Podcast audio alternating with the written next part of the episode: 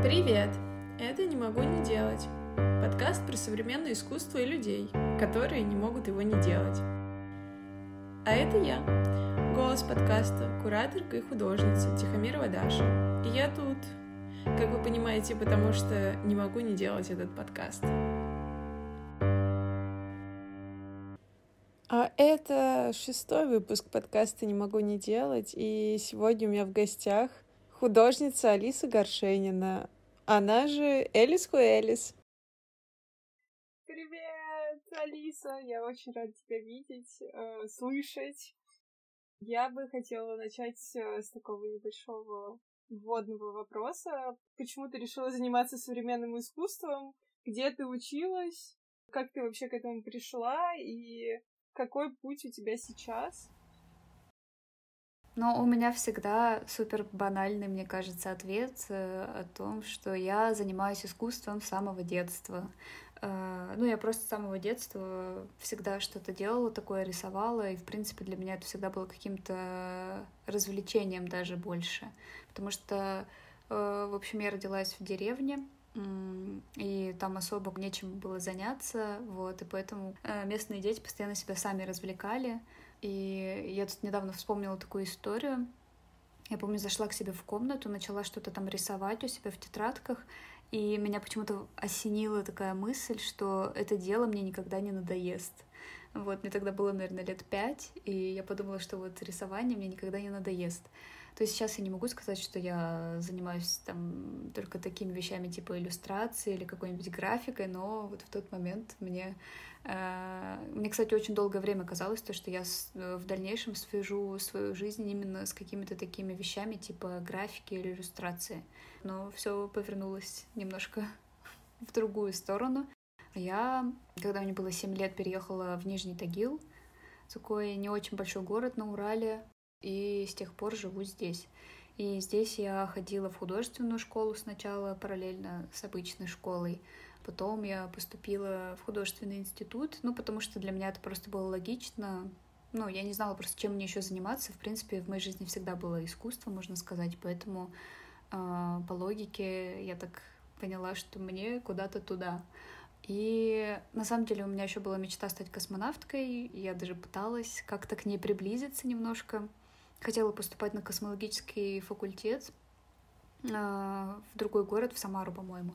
Но у меня никогда не было предрасположенности э, каким-то таким предметам типа физики, а там это необходимо, и поэтому я решила, что я буду работать с темой космоса в искусстве, и это каким-то образом как бы объединит, может быть, мои увлечения. Вот, и я поступила на худграф, если честно, я не помню вообще, хотела ли я куда-то поступить еще. У меня как будто бы просто особо вообще не было мысли в голове по поводу образования высшего. Вот, и я просто знала, что у нас в городе есть несколько учебных заведений, в которых что-то связано с искусством. У нас есть колледж, и, по-моему, на тот момент это была академия, а сейчас это институт. Вот, и я подумала, что, ну, наверное, мне надо получить высшее образование, пошла, поступила в институт, и там все выглядело как в художке. То есть первый курс я думала, я вообще не понимала, что происходит, почему я просто хожу в художку. ну, то есть те же самые задания, я все это уже делала, и за исключением только каких-то таких пар теоретических. У нас была педагогика, психология, что-то такое, потому что этот худграф — это филиал педакадемии. То есть у меня как бы, по сути, педагогическое образование, и им я пользоваться не собираюсь. вот.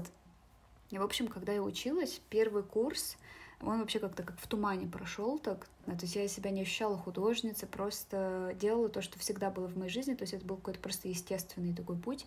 А, при этом я работала параллельно с обучением, потому что мне хотелось как-то себя уже обеспечивать. Я уехала от родителей, вот, и меня даже хотели отчислить на первом курсе из-за того, что я прогуливаю ну, точнее, не прогуливая, я просто из-за работы не могла уделять достаточно внимания и времени парам. И еще был такой период, когда я по ночам работала в баре, в клубе, и после смены я приходила на пары, это был очень интересный опыт, я могу сказать. Вот, ну и, в общем, как-то так тяжело у меня был этот э, первый курс прошел, а вот со второго курса я почувствовала, что что-то поменялось. появилась э, в нашей группе преподавательница. Ее зовут Лариса Градчикова. Она когда-то училась на худографии, потом стала преподавательницей. И вот она такая местная легенда, на самом деле, э, художница, и она как бы икона стиля у нас еще считалась, потому что она очень классно одевается, и мы постоянно на нее смотрели, всей нашей группы, и думали, ну вот, надо, надо так же. И э, она у нас вела композицию, и э, она как-то постоянно заряжала вот этой какой-то атмосферой, не в плане именно тем, что она делает, а вот как она это делает. И я помню, что э, у нас какая-то такая была обычная тема, типа интерьеры или что-то такое, ну, в общем, скукота какая-то смертная. И я что-то начала клеить какие-то коллажи, то есть просто начала экспериментировать, дурачиться, принесла на пары свои работы показать. И вот она среди всех, всех этих работ увидела как бы что-то новое в плане не то, что я новое в искусстве открыла, а именно в моем персональном вот этом вот пути она обратила внимание на то, что я начала делать что-то новое. И она меня подвела, показала. То есть э, она помогла мне увидеть. Возможно, я могла бы и не заметить вот этого, что у меня какое-то новое развитие пошло. Она меня немножко так подтолкнула, можно сказать, обратила мое внимание, я действительно зацепилась за это и начала как сумасшедшая делать коллажи. Потом как-то это все перешло в какую-то графику. Мне очень нравилось рисовать людей, ломать форму. И в конечном итоге, мне кажется, к третьему курсу я сформировала какой-то свой стиль вот, с которого вообще все началось и привело к тому, что я делаю сейчас. Вот, я придумала каких-то своих персонажей, э, аморфных существ с красными щеками, э, пыталась их везде рисовать, клеила какие-то плакаты с ними, типа стрит-арт. Мне как будто бы важно было показать, что я художница, что я себя начинаю вот осознавать. На самом деле сейчас вспоминаю вот этот вот э, период, и мне кажется, он такой лучший вообще в судьбе художницы, если можно так сказать, это когда ты становишься ей. То есть вот этот процесс, когда ты ищешь. Я, конечно, и сейчас пытаюсь тоже искать что-то новое, но вот тогда это было прям максимальный поиск. То есть когда ты еще много чего не пробовала, это просто, у меня даже мурашки по коже, я вспоминаю, как я хватаюсь просто как сумасшедшая за все, за все новое, и пытаюсь, пытаюсь, пытаюсь как-то найти себя в этом. И в конечном итоге я пришла к текстилю, это была тоже какая-то странная история. Это случилось на третьем курсе. А, я пришла к себе в общежитие в комнату, и у меня кто-то на кровати забыл пакет с тряпочками. Я не знаю, как это еще обозначить, просто пакетик с тряпками. Но там у кого-то а, в этот день были пары, где они делали каких-то тряпичных кукол, если не ошибаюсь, у моей соседки. Вот она, видимо, либо ее подруги, либо она забыли, значит, эту э, тряпочку у меня на кровати. Я почему-то решила присвоить ее себе. У меня на столе были разбросаны мои иллюстрации, и вот эти ткани, они были такие же по цвету, как мои иллюстрации. И у меня как-то в голове вот это все сложилось, и я такая, надо сшить. И я сшила вот такую маленькую голову, ну, то есть такой прям маленького размера, просто голову человека. И вот в тот момент, я прям помню, я держу ее в руках и думаю, я придумала что-то новое. Э, просто дело в том, что нам не рассказывали про таких художниц, допустим, как Луис Буржуа, или вообще про какие-либо такие вот практики. То есть у нас в основном что-то такое более классическое. Мы максимум там занимались какими-то экспериментами с графикой, допустим, там афорт или что-то такое. Вот, а то есть текстиль как искусство — это вообще что-то запредельное, и я об этом никогда и не думала, что это может быть вообще искусством. Поэтому я сшила и думаю, капец, все, это же просто прорыв какой-то. И мне так смешно сейчас, конечно, об этом вспоминать, но на самом деле просто сейчас э, я смотрю на себя в прошлом и понимаю, что ну, для меня -то конкретно это действительно был прорыв, это действительно было прямо откровение какое-то. И вот когда я сшила эту голову, я поняла, что ну все, это мое, я теперь буду этим заниматься, это по-любому станет теперь каким-то моим, чем-то таким ключевым. И, в общем, с тех пор я начала как сумасшедшая, много и много и много шить, и мне как-то максимально близко именно текстильное искусство. И еще сейчас я все это связываю как-то с цифровым, наверное, искусством. Ну, в общем, один медиум перетекает в другой, и для меня это максимально комфортно, когда я работаю одновременно со всем, с чем хочу. Очень долгий рассказ. Нет, слушай, вообще недолгий, очень интересный для меня. И еще мне очень интересно, в какой момент ты поняла, что это так а, тесно вяжется с вот этой русскостью и с русской историей, с русским стилем в архитектуре, потому что я вот вижу очень много таких деталей у тебя, которые такие условно исконно русские. Вот. Или ты, ты их находила, это было осознанно или скорее бессознательный поиск? Мне кажется, что я постепенно как-то пришла к этому. В 2017 году у меня появился проект, который называется «Русское и народное», но еще перед ним у меня уже были какие-то элементы, ну вот, которые так или иначе напоминают, возможно, а, какие-то такие вещи. Но на самом деле мне изначально кажется, что я работаю не только с какими-то славянскими символами. То есть, допустим, если брать мое искусство там 15-16 а, года, то там очень много про Урал, про какие-то уральские культурные такие э, вещи. Не напрямую, мне кажется, эта работа, но тем не менее я вижу там такую большую работу с темой Урала.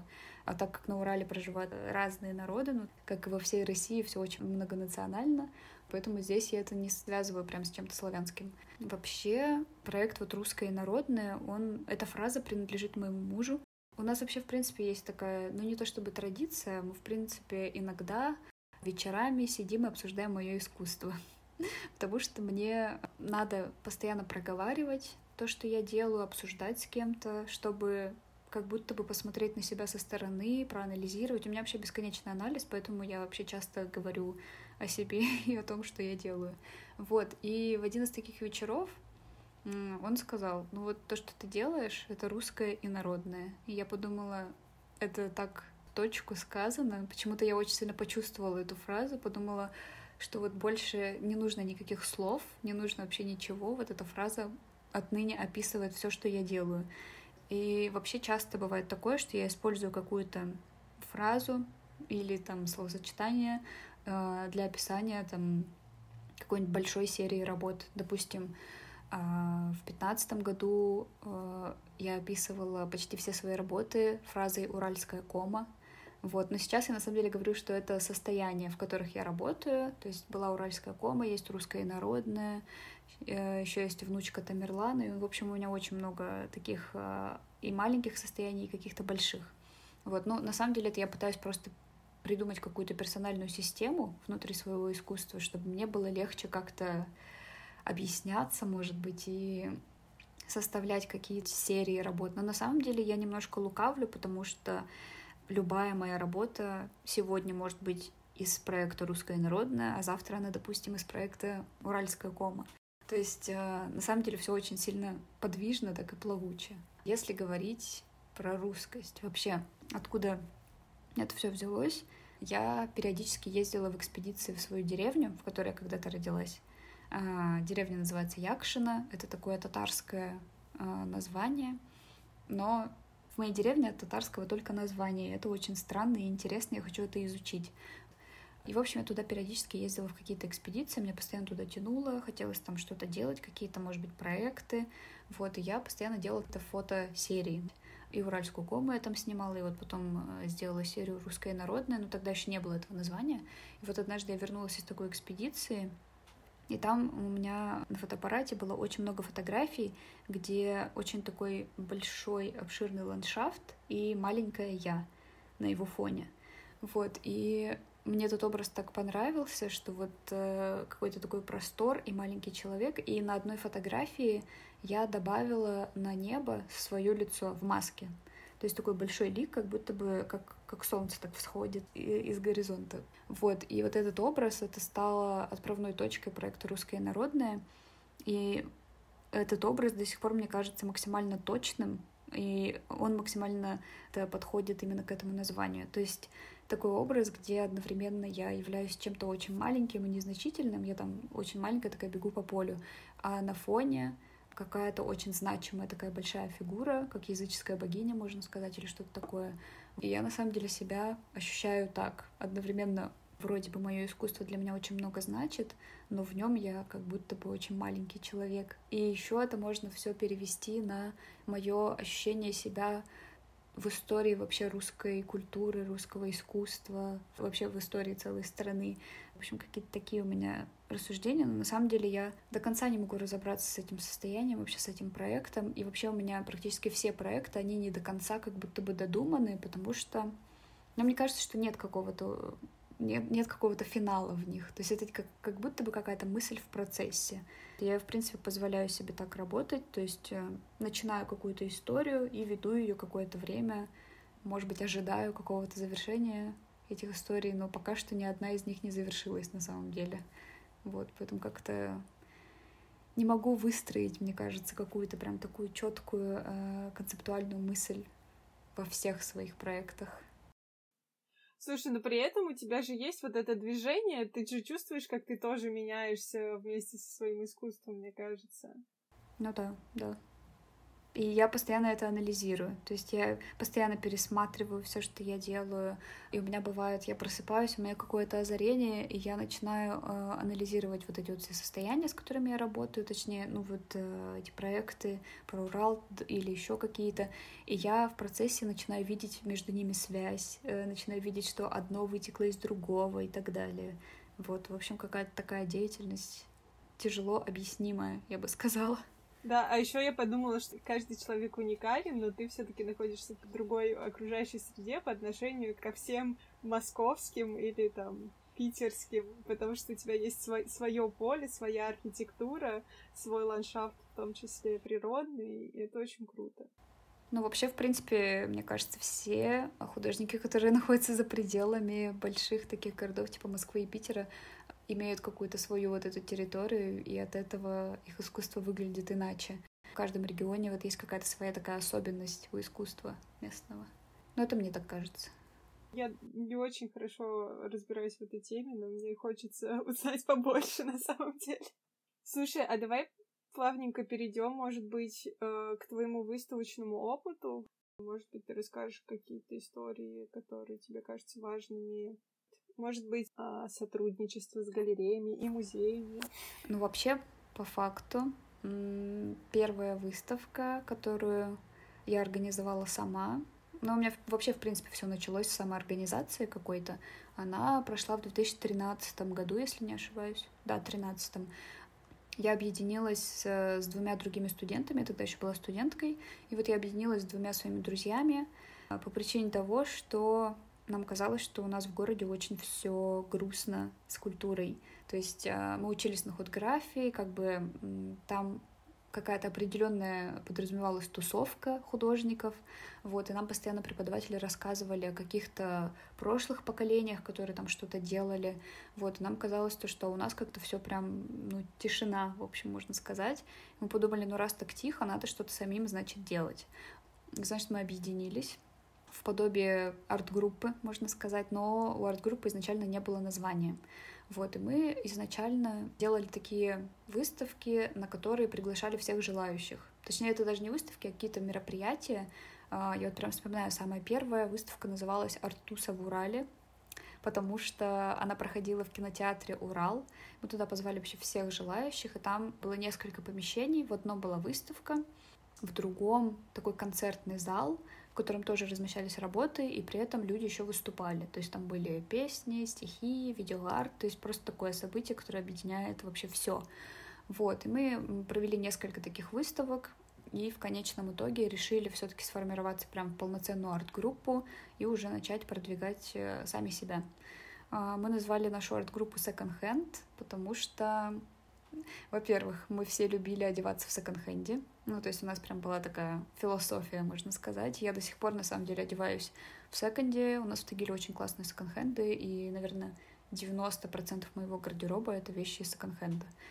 Еще, наверное, одна из особенностей нашего коллектива была в том, что мы создавали наше искусство из вещей, бывших в употреблении. То есть это было такое бесконечная переработка, можно сказать.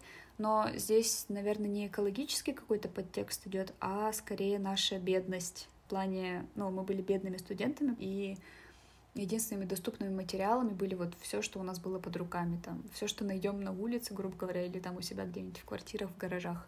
Вот, то есть такой у нас был коллектив. И наша первая серьезная выставка, когда я была в составе арт-группы наше участие в третьей Уральской индустриальной биеннале. На самом деле, это моя первая была такая большая выставка, да, она состоялась в 15 уже году, ну, то есть мы с 13 -го года что-то начали делать, а здесь прям было первое соприкосновение с чем-то таким вот масштабным, с какой-то институцией, с чем-то вот, э, ну, прям с такой большой организацией, грубо говоря. Вот. И у нас тогда был такой проект, э, тоже в кинотеатре, потому что с кинотеатрами очень легко было договариваться, раз мы самоорганизованные художники, то нам нужно было что-то максимально доступное. Вот, и, в общем, мы тогда сделали большую инсталляцию в холле кинотеатра. Там была какая-то идея того, что человек живет на границе Европы и Азии. Вот, но я тогда уже занималась текстильным искусством, поэтому там это уже присутствовало. И, в общем, вот так вот с биеннале, с третьей я начала свой путь. И это было такое первое соприкосновение, после чего я начала знакомиться вообще с системой современного искусства, с тем, как это все устроено.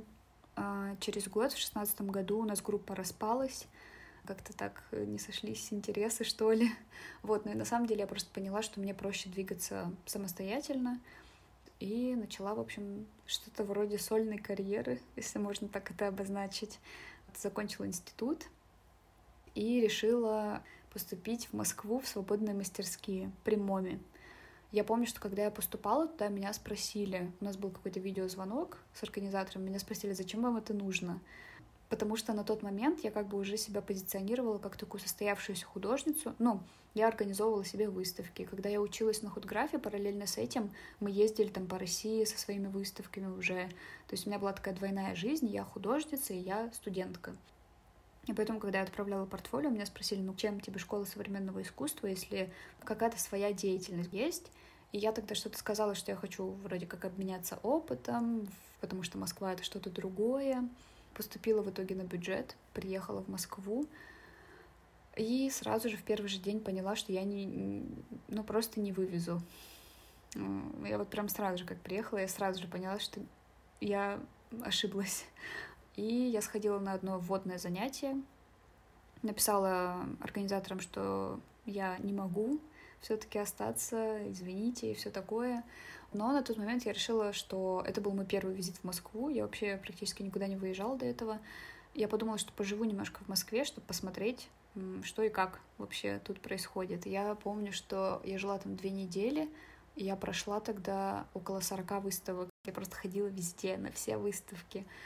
И еще у меня была с собой миниатюра, такая маленькая кукла текстильная, это была миниатюра поэта Дмитрия Пригова. А, сейчас объясню, почему она у меня была с собой. У меня просто был а, диплом на худографии, посвящен Дмитрию Пригову. Я по нему делала книжку с иллюстрациями, и вот я сшила себе такой талисман и взяла его с собой в Москву. Вот, я там сделала серию фотографий э, Пригова там на фоне Кремля, еще там где-то, ну, как будто бы он со мной путешествует, потому что мне было очень одиноко, со мной никто не общался там особо, но я никого не знала в Москве, чужой город. Вот, и это как был мой друг единственный. Это знаешь, как э, в фильме «Изгой» с Томом Хэнксом, где э, у него был и друг Вилсон, из меча он сделал. Вот да, у меня был Пригов сшитый. И в итоге я выложила эту фотосессию Пригова на Facebook, и меня заметили кураторы из гаража. Они тогда готовили первую триеннале, и, в общем, пригласили меня туда. Я просто считаю, что это такая тоже точка в моей истории, потому что после нее, возможно, московский зритель меня для себя открыл. И, если честно, после этого не знаю даже, какую выставку еще можно выделить, их было так много. Ну, то есть просто пошел вот этот какой-то естественный процесс, когда не я ищу, где мне выставиться, а мне предлагают, я уже выбираю, где, что и как. Вот, потому что до этого я вот вспоминаю сейчас, мне очень смешно, когда я была э, в составе арт-группы, я очень часто просто напрямую искала почту кураторов, галерей, музеев и писала такое письмо. Я, Алиса Горшенина, представляю арт-группу Second Hand. Мы хотим выставиться. У нас есть вот проекты, посмотрите. Ну, то есть так, наверное, дела не делаются, потому что мне никто не отвечал. И самое смешное, что я сейчас сотрудничаю с этими музеями, с этими галереями спустя там, получается, лет пять. Вот, и это очень забавно. Получается, для того, чтобы тебя взяли в какие-то музеи, галереи, нужно просто работать, работать, работать, и в конечном итоге, возможно, тебя заметят. Мне кажется, как-то так это происходит. Но у меня лично как-то все очень странно произошло. На самом деле на триеннале вообще меня нигде не было прописано как участницы, потому что я была там в секции, посвященной Пригову, и там особо как будто бы нигде не хотели показывать, что там еще какие-то художники, потому что там было несколько художников в этой секции, и как бы работы раз посвящены Пригову, то там в основном было только его имя.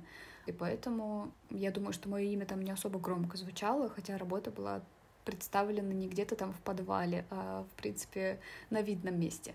Вот. Но первая триеннале для меня чем показательно, а, на ней я поняла, как должны относиться к художникам.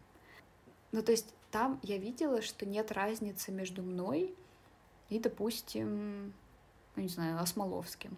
И там не было вот этой иерархии какой-то. Я видела, что отношения абсолютно ровные, что ко мне, вот что к каким-то более опытным, известным художникам. То есть нас там поселили в один отель, не в разные. Вот, нас кормили одинаково. Я не жила там где-то э, в подвале. Для меня это было, на самом деле, большим удивлением, потому что в основном я сталкивалась с тем, что приходишь на монтаж, делаешь все самостоятельно, и вообще к тебе относятся достаточно так странно, потому что ты никто, и звать тебя никак, а здесь за тебя сделали монтаж, помогли, спросили, все ли устраивает. В общем, ну, я, я очень сильно удивилась, я поняла, что а вот как это устроено на самом деле, вот как должно быть. Вот, и с тех пор я стремилась к тому, чтобы мне всегда было комфортно на, на монтаже хотя бы и вообще на этапе даже каких-то просто обсуждений выставки. И на самом деле хочу еще здесь э, в конце добавить, что когда-то я тратила кучу, как мне казалось, денег на то, чтобы отвести куда-то свои работы. То есть все всегда было за мой счет. Галереи вообще никогда мне не платили.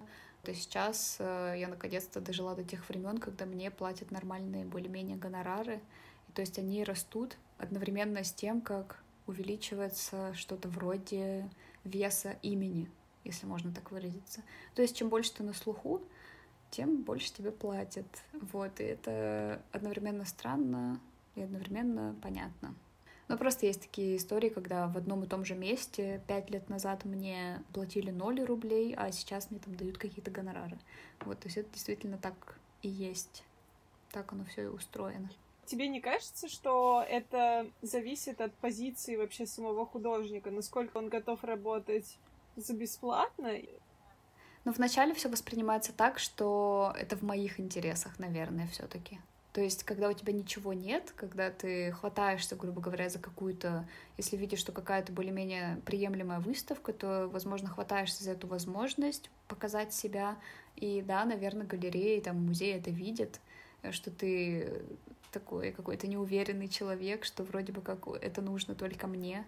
Вот. И, наверное, это тоже может влиять. Но, тем не менее, мне кажется, все таки если хоть кому-то платят гонорар на выставке, то, наверное, должны заплатить всем, э, вне зависимости от того, у кого какой CV, потому что так или иначе лет там 5, 6 или 7 назад я приносила деньги музеям и галереям, потому что на меня тоже шли люди, и, и сейчас тоже идут. Вот, поэтому не знаю. Ну, скорее, ну, конечно, я как бы со временем тоже стала себя больше уважать так скажем. И да, действительно, я там сейчас э, не поеду в ущерб себе куда-то.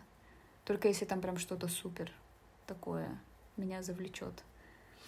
Да, расскажи, пожалуйста, у тебя есть галереи, с которыми ты постоянно работаешь? И вообще, если это не закрытая тема, живешь ли ты на то, что ты зарабатываешь своим искусством, или все-таки ты еще имеешь какой-то другой доход, потому что, мне кажется, это самый большой вопрос для художника, который живет в России. Да, это не то чтобы самый популярный вопрос, это еще самый больной вопрос, я бы сказала. Но я с 2017 года нигде не работаю. Последняя моя работа была вот в семнадцатом году, и я рисовала татуировки хной в парке развлечений. До этого я, как уже говорила, успела поработать барменом, мыла полы в девятиэтажках. Э, в общем, у меня такой спектр из разных работ есть. Вот. Правда, не все не в трудовой книжке. И со временем я поняла, что искусство занимает столько времени в моей жизни, что я должна уделять этому всю себя. И вообще я считаю, что быть художницей — это профессия. То есть это то, что должно приносить деньги, мне всегда хотелось достичь какого-то комфортного заработка, честного. То есть не делать изначально коммерческое искусство, а как-то прийти к тому, чтобы, допустим, нормально платили галереи, гонорары постоянно были какие-то.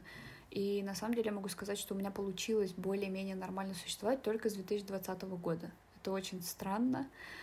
Хотя до этого, в принципе, не скажу, что я прям бедствовала, но я просто умею жить, когда у меня вообще нет денег практически, и когда у меня их достаточно. Вот, но есть проблема в том, что у меня два кота, и мне их нужно по-любому кормить. Вот, еще у одного проблемы со здоровьем, поэтому я не могу сейчас допустить того, чтобы у меня было 0 рублей на карте. Поэтому сейчас я всегда стараюсь держаться как-то на плаву. И на самом деле очень сложно объяснить, как у меня это получается. И вот у кого не спрошу, у всех точно так же. То есть, мне кажется, все художники, не знаю, как в других странах, я вот могу судить только за тех, которые ну, там мои знакомые. Мы вот все как-то урывками где-то берем деньги. То есть тут гонорар, тут что-то сделали, там что-то сделали. И вот из этого из всего и получается какой-то мой личный бюджет. То есть э, со временем поднимаются суммы. Допустим, я сейчас продаю на аукционах свои работы, наконец-то. Я почему-то раньше этого не делала. То есть там э, более высокие цены. И они растут, соответственно. Потом мне начали платить нормальные гонорары, на которые я тоже могу более-менее нормально какое-то время прожить. И еще такое есть у меня заработок, который я в крайних случаях использую, я продаю свои работы через свою страницу в Инстаграме. Вот, это такие прямые продажи. Там в основном я продаю графику э, или серийные какие-то украшения, типа брошки, либо серьги, ну, в общем, какие-то такие вещи. Вот. Но там я не могу ставить очень большую цену, но и при этом очень маленькую не могу, потому что это все ручная работа, есть там единичные экземпляры, поэтому ну, я просто не могу, допустим, на графику поставить э, меньше, ну, 15 хотя бы тысяч, потому что, ну, по сути, это очень мало для единственного экземпляра. Но при этом я не могу поставить и слишком большую, потому что в Инстаграме ну, вряд ли купят прям сильно дорого. Самая большая продажа у меня через Инстаграм, если не ошибаюсь, 600 долларов или 600 евро. Ну, в общем, вот такая какая-то сумма. А, есть еще гранты от каких-нибудь музеев. Допустим, в 2020 году, а нет, в 2019 я получила грант от гаража, а там а, грант дают на год. То есть в течение года каждый месяц платят деньги, это прям очень круто, очень помогает. На самом деле очень хочется, чтобы всегда была какая-то подушка. Ну, у меня, например, муж не работает с апреля 2020 года, вот, и получается, что с апреля 2020 года я вполне себе успешно содержу семью из мужа и двух котов. Спасибо за честность на самом деле. Потому что разговоры о деньгах — это всегда такая тема, которая не камильфо. Хотя мне кажется, что это очень важная тема в искусстве. Да, это очень важно, и, и, и мне, наоборот, хотелось об этом сказать, потому что, мне кажется, люди, э, если особенно будут художницы или художники это слушать, они прям меня очень сильно поймут, очень сильно. Абсолютно, вот. да.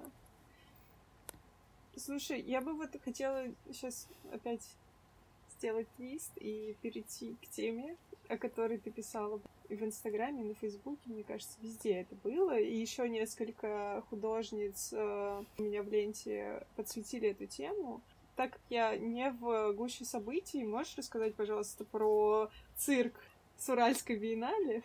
Вообще начну сначала, так скажем.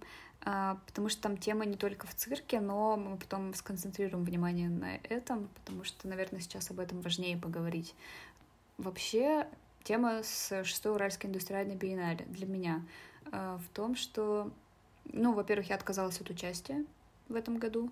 И очень много сейчас идет на разных публикаций, в которых написано много ложной информации вообще о том, что я хотела сказать, как я хотела это сказать и так далее. Там везде пишут, что я призвала бойкотировать биеннале, но это абсолютно не так. Я призвала к диалогу. И все еще пишут, что я отказалась конкретно из-за цирка.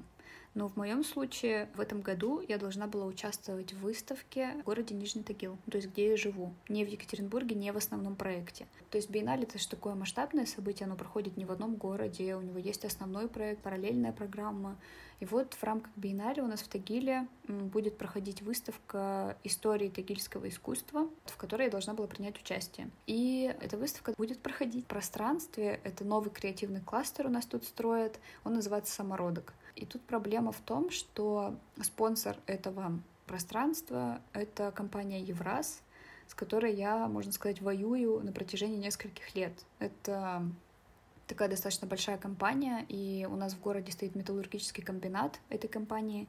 Ну и как бы, соответственно, они отравляют нашу экологию, и бывает это просто очень сильно невыносимо. То есть я, на самом деле, периодически переезжаю по городу. Ну, пока я снимала квартиру, у меня была возможность где-то как-то перемещаться, чтобы подальше от завода. Вот, и сейчас купили квартиру, и то есть это уже такое место, где я осела, можно сказать. И это район, который далеко от завода я подумала, что ну наконец-то я хорошо заживу. И просто каково было мое удивление, когда я здесь, далеко от завода, слышу завод по ночам и чувствую запах. И просто для меня это такое разочарование. Поэтому я периодически как-то пытаюсь достучаться до этой компании, но это, конечно, бесполезно абсолютно, я понимаю, потому что я пишу там им письма, спрашиваю, есть ли у них в открытом доступе какие-то данные о том, что они не загрязняют нашу атмосферу, что там показатели не завышены. Они всегда просто отвечают, что не было никаких выбросов, все типа в рамках нормы. То есть у них всегда такой ответ. Возвращаясь к теме биеннале и к этой выставке, Представители этой компании в одном из интервью сказали, что они строят креативный кластер для того, чтобы молодые люди не уезжали из города. И меня это просто очень сильно возмутило, потому что ну, э, у нас действительно люди уезжают из города. Ну, это такое явление. Но у нас здесь не то, чтобы люди бегут из-за того, что у нас культуры нету или там плохо как-то живется. Но мне здесь на самом деле очень комфортно живется, на удивление. Ну, я думаю, мы еще поговорим о регионах, потом в дальнейшем я объясню вообще свое отношение к городу. А, меня смущает только экология. То есть только то, что вот они делают с нашим городом. И поэтому, если когда-то решу уехать из города, причина будет именно экологическая, то есть не отсутствие какой-либо культуры или еще чего-то.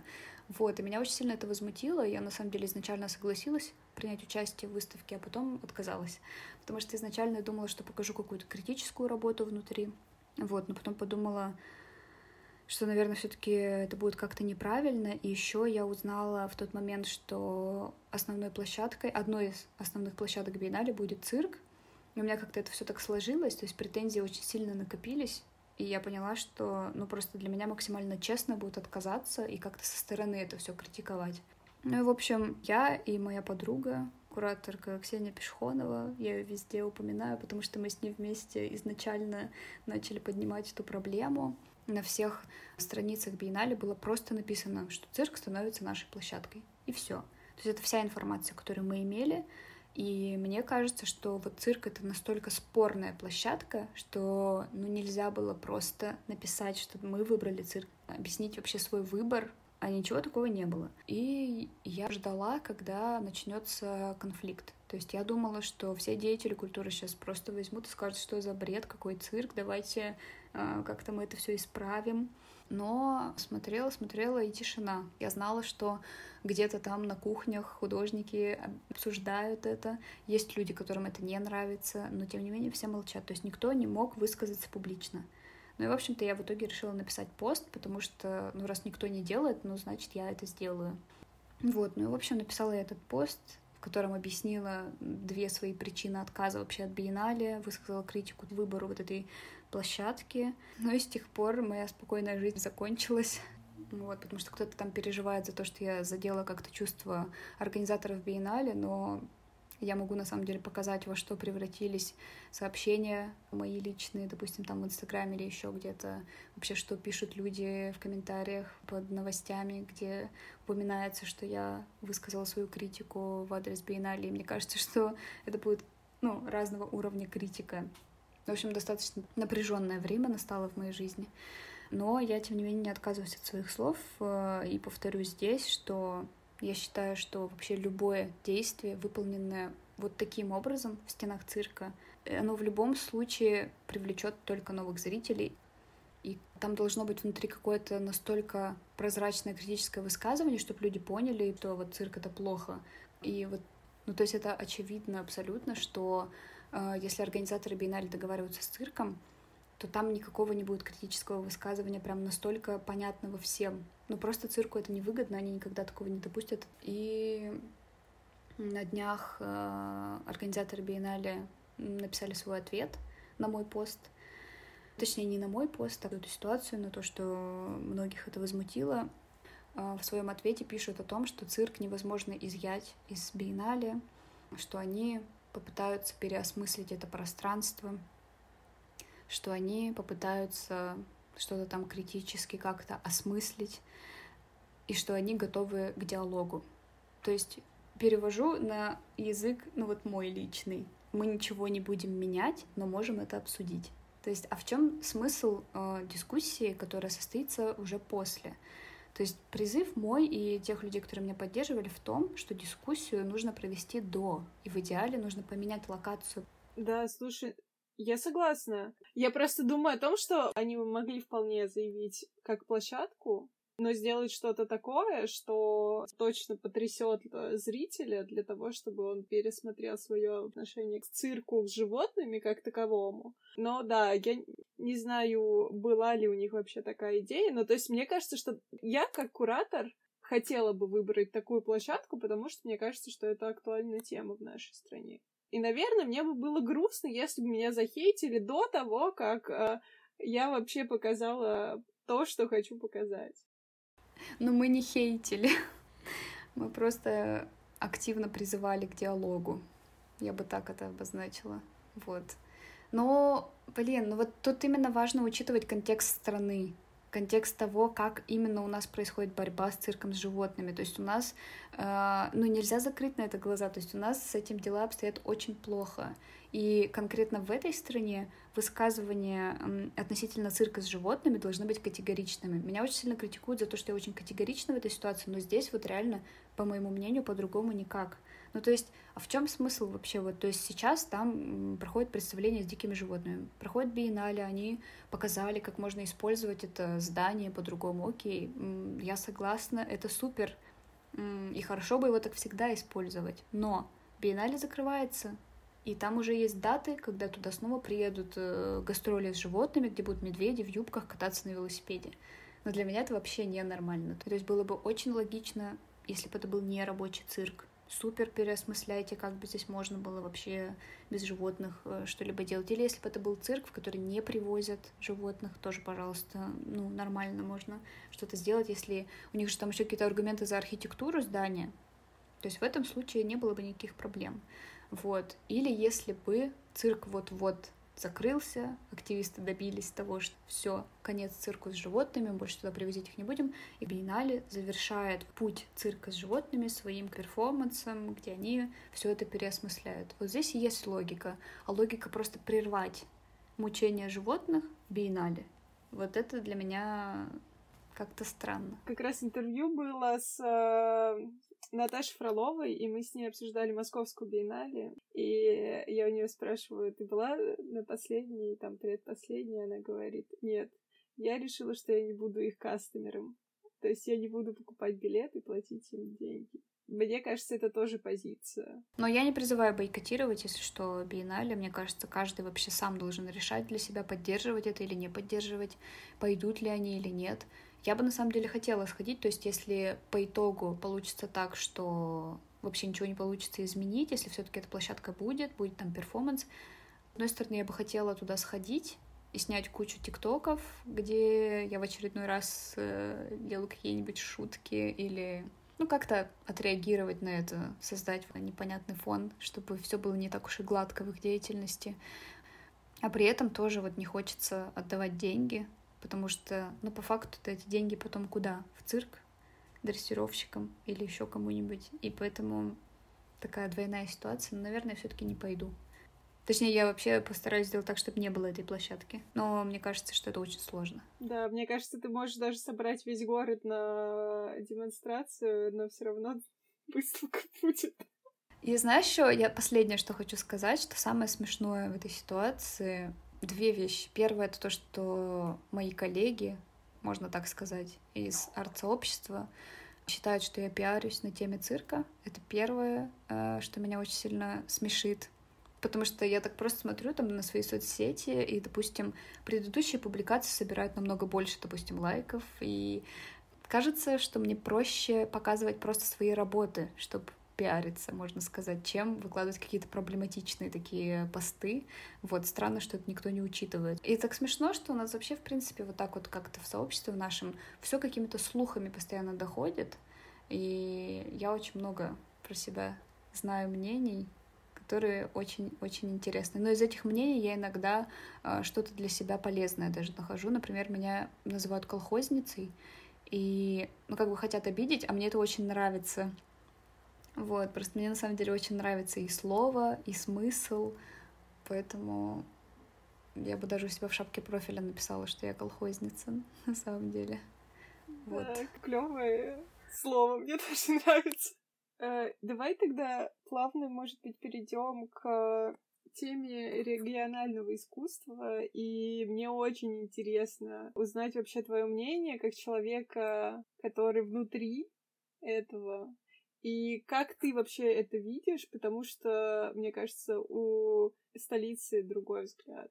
Неважно, какой это проект, не Москва, гараж или кто-то еще, а человек, который изначально в этой среде и остается в этой среде, а не переезжает в большой город.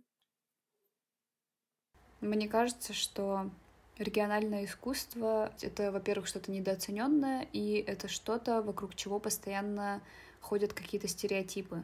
То есть э, самый главный стереотип — это то, что сделано в регионах, это искусство более низшего качества. Это стереотип, с которым я действительно сталкиваюсь, на самом деле, как бы это вообще глупо и странно не звучало.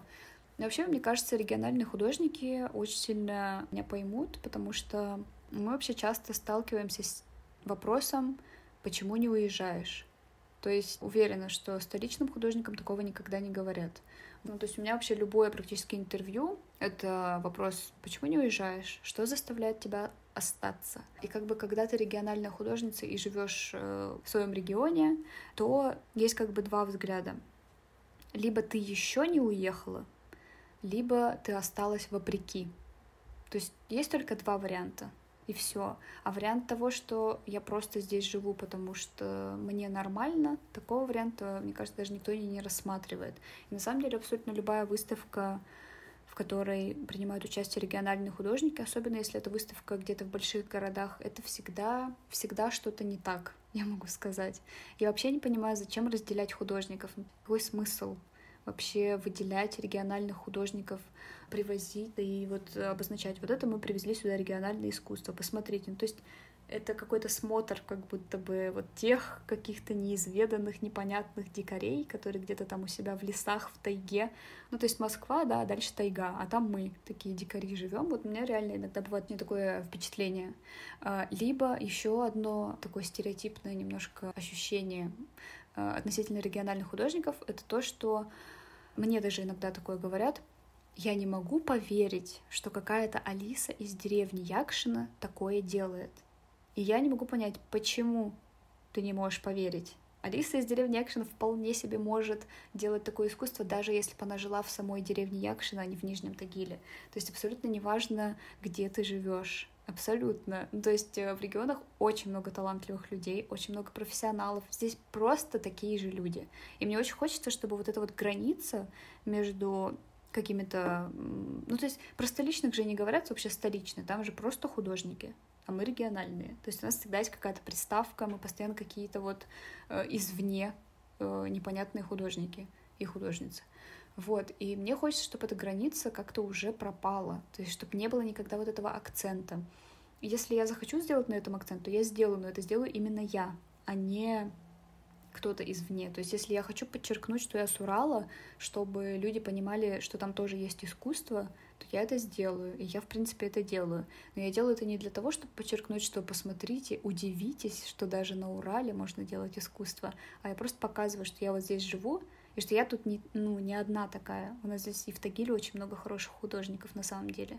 Вот. И я на самом деле поэтому начала везде писать не город, в котором я живу, Тагил, а то, что я художница из деревни Якшина.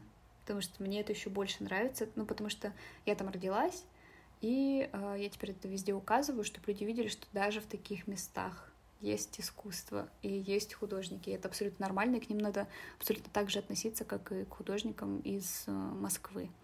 И вот, э, в общем-то, проблема в чем? Мы тут все, кто находится в регионах, понимаем, что мы такие же люди, что мы абсолютно как бы наше искусство ни, ничуть не хуже. Вот. Э, у кого-то даже лучше. Ну, хотя так, так нельзя рассуждать. забываю, забываю, это лучше, хуже. Такие вообще категории нельзя использовать, это бред. В общем, я бывает э, что-то такое говорю странное. В общем, что мы здесь такие же, э, можем быть такими же профессионалами, вообще нет никакой разницы, а некоторые люди этого не понимают.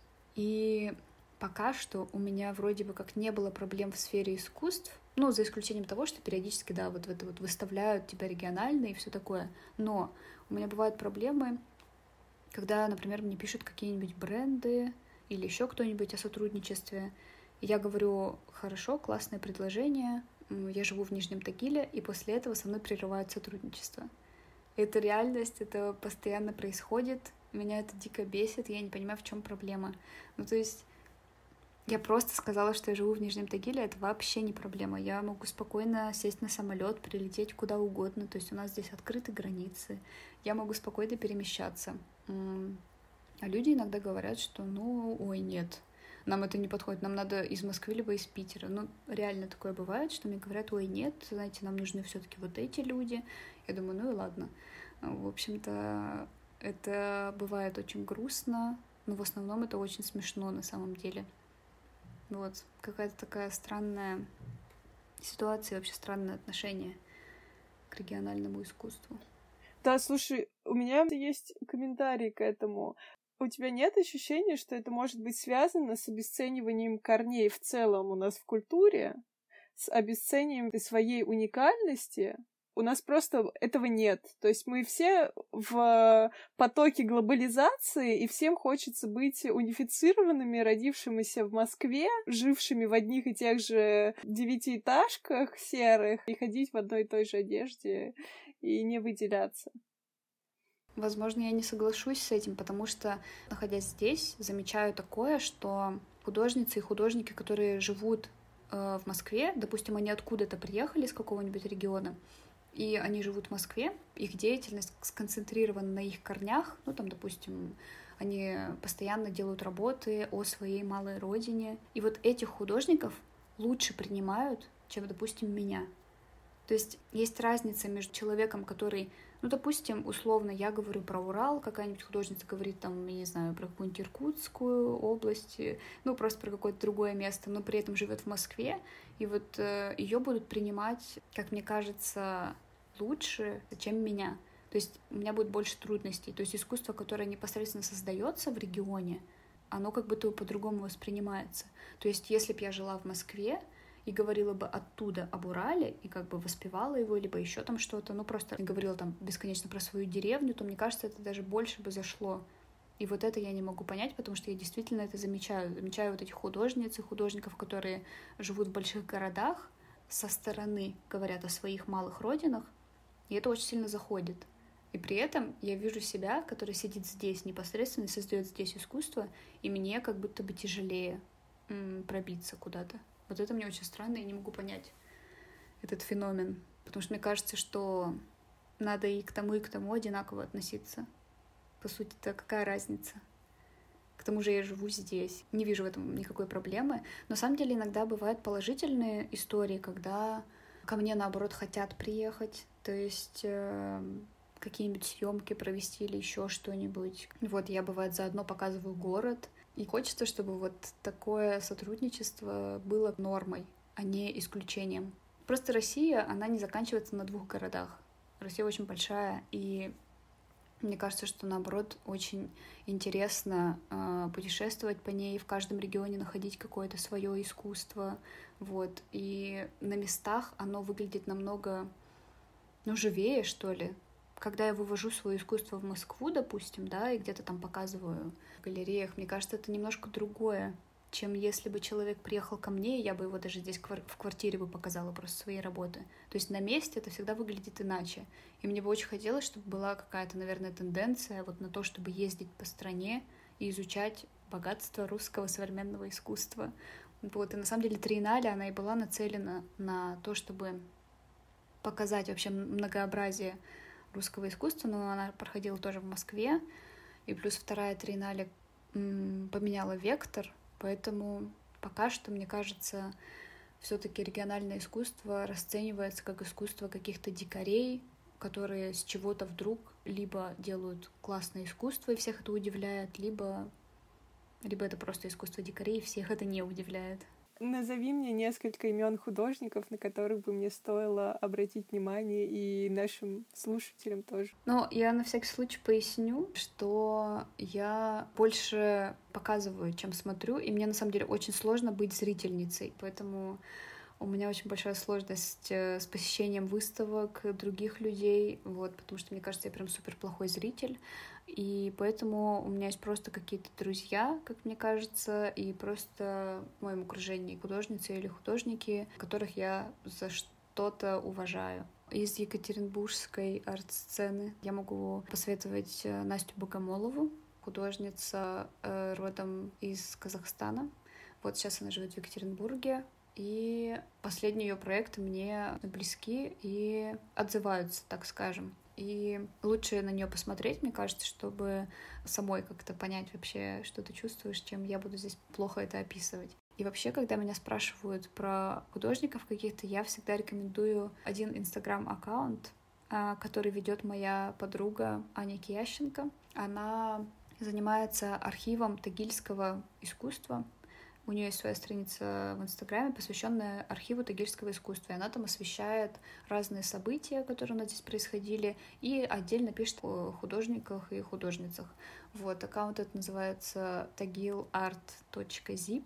И там можно найти очень много имен, и там можно найти очень много классных художниц художников, коллективов, и посмотреть вообще, какие они делали или делают проекты. Я прям советую. А так, э, одна из моих любимых художниц, ее зовут Аня Докучаева, она занимается иллюстрацией и делает еще э, мультфильмы. Вот, она сейчас живет в Берлине, если я не ошибаюсь. Просто она туда уехала учиться, вот, и так-то она из Тагила. Вот, и мы с ней познакомились, когда рисовали вместе татуировки хной в парке. Вот, э, у нас такое странное с ней знакомство. И она, мне кажется, сейчас как раз вот на этом пути становления, о котором я говорила в начале, от которого у меня идут мурашки. Вот, и мне очень нравится видеть то, как она трансформируется со временем. Есть очень интересный художник Красил Макар.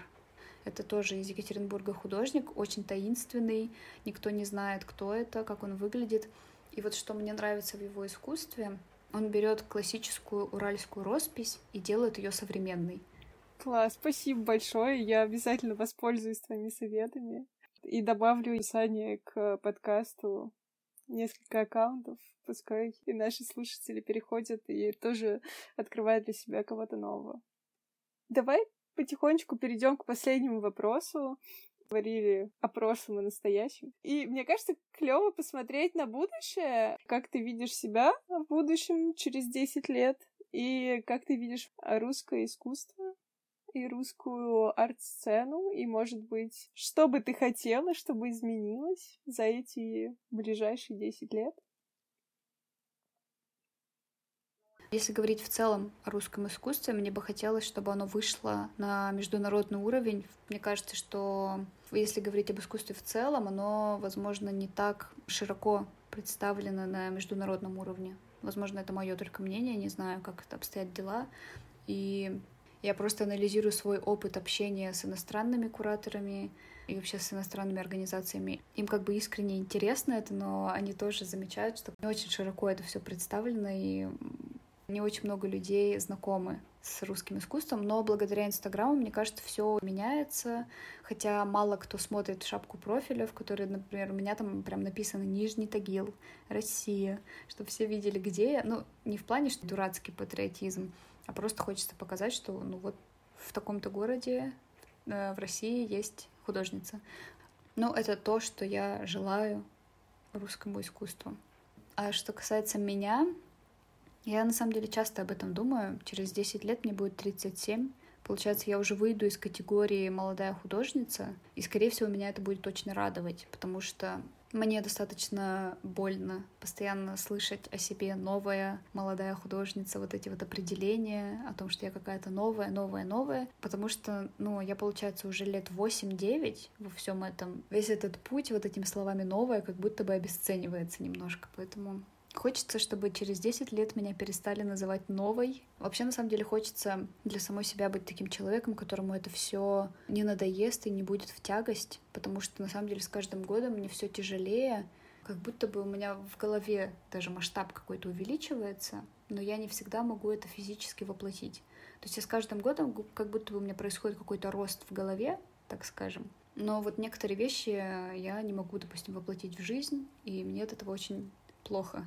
Я надеюсь, что через 10 лет я буду таким человеком, который в состоянии будет воплотить то, что задумала на сто процентов. Я надеюсь, что к этому времени я наконец-то осмелюсь и сниму фильм, который я планирую снять с семнадцатого года. И я надеюсь, что я осмелюсь и поставлю свою театральную постановку, которую я хочу сделать с того же семнадцатого года. Вот. А еще я очень сильно надеюсь, что к этому времени я исполню две свои мечты — я хочу построить свой музей. Речь тут не о том, чтобы построить себе самой памятник при жизни, а о том, чтобы сохранить свои работы. Потому что я очень сильно ими дорожу, очень сильно дорожу всем, что я создаю, потому что это самые важные для меня вещи в жизни. И я хочу успеть при жизни сделать для них дом. У меня уже есть план, у меня уже есть эскиз небольшой. Я хочу сделать такой музей в виде себя, как бы такое огромное тело, которое содержит внутри себя вот все работы, как бы сохраняя внутри себя их.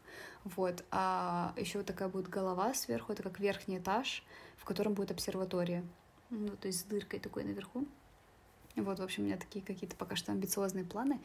И еще я надеюсь, что за эти 10 лет я как-то разовью свое сотрудничество с деревней, в которой я живу, потому что это то направление, с которым я хочу работать, и мне очень важно это. В 2019 году я открыла в своей деревне выставку. Это была скорее даже не выставка, а такая тотальная инсталляция. Я разместила свои работы по всей деревне, пригласила туда местных жителей — еще привезла автобус со зрителями. Выставка просуществовала пару часов, то есть я приехала, сделала монтаж, провела всех гостей по такой экскурсии. Получается, что экскурсия была одновременно просто по деревне, и мы делали остановки у тех мест, где располагались мои работы.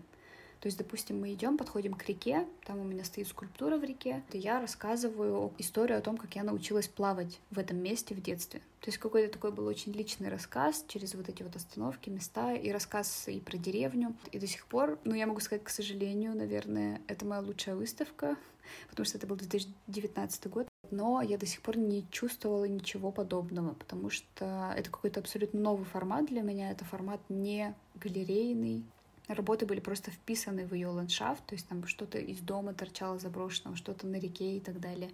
Вот, и для меня это было что-то такое...